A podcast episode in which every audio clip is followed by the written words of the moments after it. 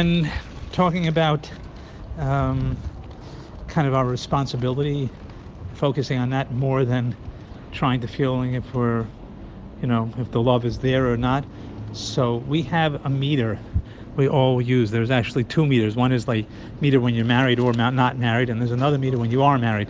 The not meter when you're not married or married is called the happy meter. Am I happy? Right?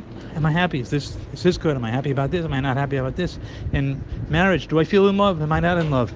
So I want to tell you, I have a friend of mine who's very involved with American Indians, and he told me when he told them about this idea that you know life, liberty, and the pursuit of happiness, he said they laughed.